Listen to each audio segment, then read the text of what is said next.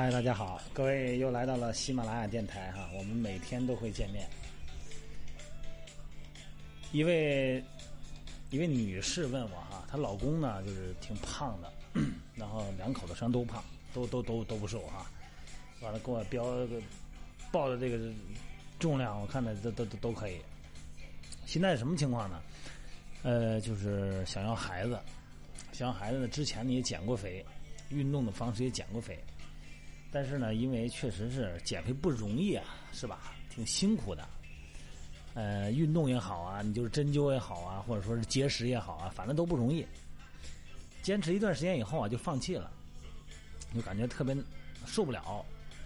这不是结婚几年了吗？这老人也催，是吧？同龄人也也也就环境压力也到那儿了，得要孩子。说这确实是怎么的？这这很难怀孕呢，就是很多次，怎么回事呢？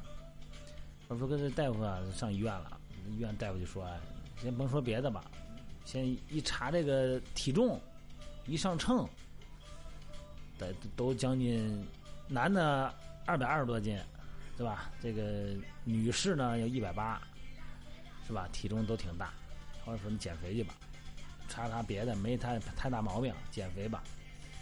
然后这以前减过肥啊，这玩意儿又减肥，哎呀，这玩意儿闹心呐！说是。”真的就是因为肥胖引起的吗？说这不见得呀。说人家也，那朋友里边也有挺胖的，也没事啊。就是不想不想减肥受这个罪，发了信息聊了会儿。然后我在这儿呢，我就把这个话题呢，今天把这个话题当个事儿说啊，咱们大家也都琢磨琢磨。因为咱们正常的生殖的功能啊，需要维持一定的脂肪量，就说你太瘦不行，啊，得有充足的营养环境。所以说呢，这个体重对于生殖功能的影响呢，一般呢是呈两级的分化程度分布的。因为咱们正常的生殖功能哈，受到这个下丘脑垂体和卵巢轴，这是一个总部哈，这个中枢总部。然后呢，通过一系列的调整，然后呢释放出激素。这个激素过去干嘛呢？什么意思啊？就是指令，它发布一个命令，通过激素来传达。然后呢，这个时候呢，咱就说女性体内哈，哎，促进这个卵泡发育成熟，然后呢，并且呢，排出去。这卵子和精子呢，结合呢，在子宫内膜啊着床，而且呢，最后是怀孕。和体重啊有非常密切的关系，因为咱们卵巢组织哈有直接摄入胆固醇合成性激素的酶，就那个各种酶系哈。就是和脂肪密切相关的这个接洽部门吧，相当于由胆固醇合成的这个孕烯孕烯醇酮是合成所有性激素的前体物质。所以说呢，一定脂肪含量得有一定的体内脂肪含量的女性，生殖功能发育的前提就是得有脂肪。如果没有脂肪的这个运作呢，它这个工作是没办法完成的。所以说。没有接洽，然后呢，它不能向中枢系统发出指令、发出请求，那么那个垂体啊、下丘脑垂体和卵巢调整轴呢，也没办法往外发放这个激素，也不能产生卵子。所以说呢，太瘦的人不行。所以，中枢神经呢，对这个体重的降低，它实际上是非常敏感的。持续的瘦哈，能让这个促性象腺激素。和这个雌激素的水平分泌就会让你下降，不让你排卵，而且呢，长时间闭经还能出现生殖生殖器的萎缩，导致不孕啊。这是瘦不行，咱们再说这个体重大不行。这个体重如果过高哈，呃，这个肥胖嘛，它是体内脂肪数目增多，而且呢，脂肪体积增大，脂肪细胞的体积增大啊。脂肪咱就说那甘油三酯嘛。脂肪堆积太多了以后呢，让这个体重超标，超过标准体重百分之二十以上的都属于肥胖。尽管一定的这个脂肪含量呢是女性生殖功能的发育的前提，刚才说那个哈，但是咱们人的这个下丘脑啊内侧的基底部存在的一种脉冲的发生器，什么脉冲啊？就是促性腺激素释放激素。有一个发生器，都是神经系统的一个感官器，间歇脉冲式分泌这个促性腺激激素释放激素。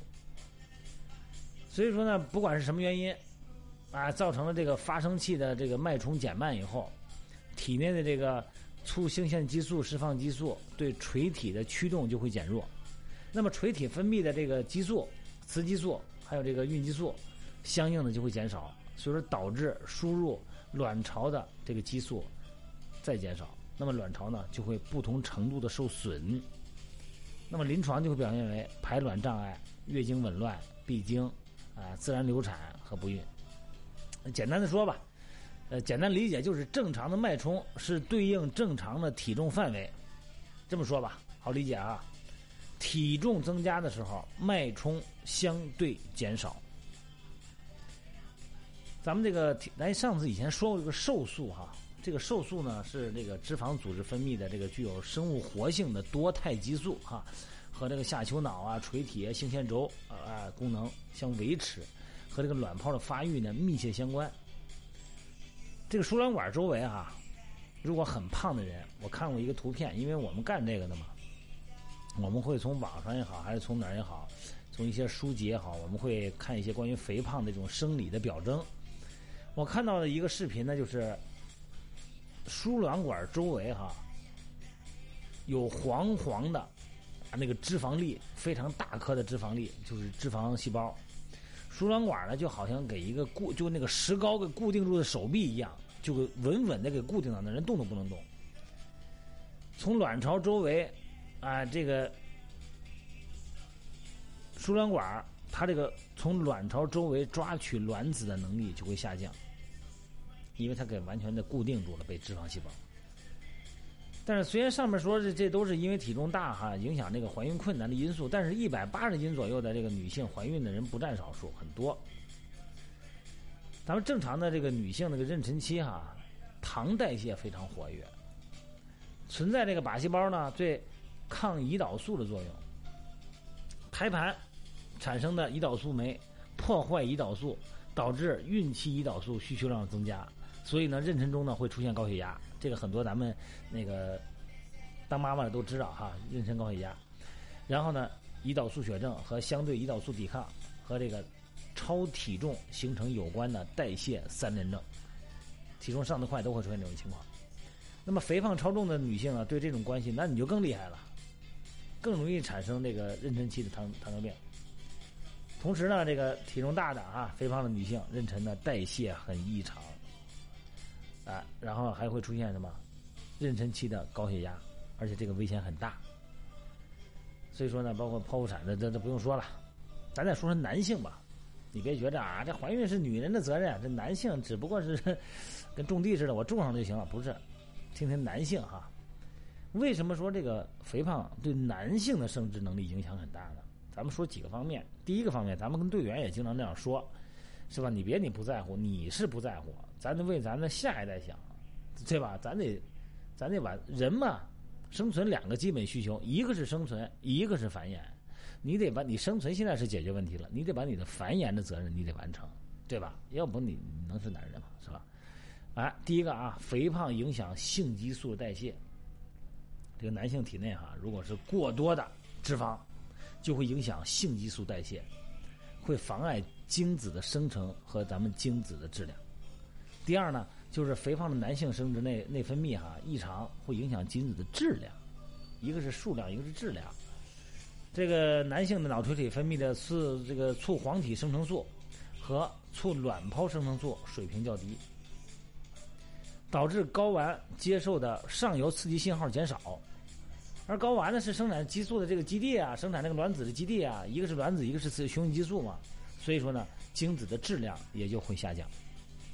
再一个温度，这个人的正常体温三十七度左右嘛，而精子生成的最佳温度要比正常的体温低个一到两度，它是在这么一个环境下，那么。体重大的哈，就是体重特别大的这个男性，想想看哈，这个身体脂肪量大，体温呢比正常人都高，而且呢阴囊的部位呢，它都，你想想看，你坐那儿是不是大腿和肚子把那个整个就把这阴囊整个给包住了？是不是温度非常高，会直接影响睾丸的生精能力，造成精子的生成数量减少。这是温度的问题。还有一个呢，就是这个男性呢出现就是一些有什么说什么啊，勃起障碍啊，因为这个雄性激素嘛，还是刚才那个话题，一个是精子的生成的少，另外一个是雄性激素就会减少，雌激素呢就会增加，那肯定你这个这个男性的阳刚之气就锐减呐，肯定你这个性欲啊，这个这个是等等高潮什么的这个环节，你肯定就不如人意了。啊，最后一个就是肥胖呢，容易引发糖尿病，容易损害精子。这个肥胖啊，会引发糖尿病，或者是隐性糖尿病。这以前咱也说过，这个病啊，对精子的伤害很厉害，会影响咱们男性的生理生生呃生育力。这个很多大学啊，还有临床医学研究发现，得糖尿病的人精子的损害几率是没得糖尿病的人的两倍。对精子的损害，所以说可见呢，这个肥胖引起的阳痿啊、性欲减退啊、这个精子死亡啊、杀精啊，这些都是跟男性不孕的主要原因。所以说啊，甭管是专家也好，还是这个从健健身教练也好，还是从这个整个社会舆论也好，只要从健康角度考虑，有效的控制体重，那绝对的能够改善你的一个是生活质量，另外一个。真的就是跟生育有很大的关系，好吧？甭管是男性还是女性，为了咱们自己也好，为了咱们的宗族也好，咱们必须得减肥，好吧？今天就到这儿啊，减肥吧，同志们啊！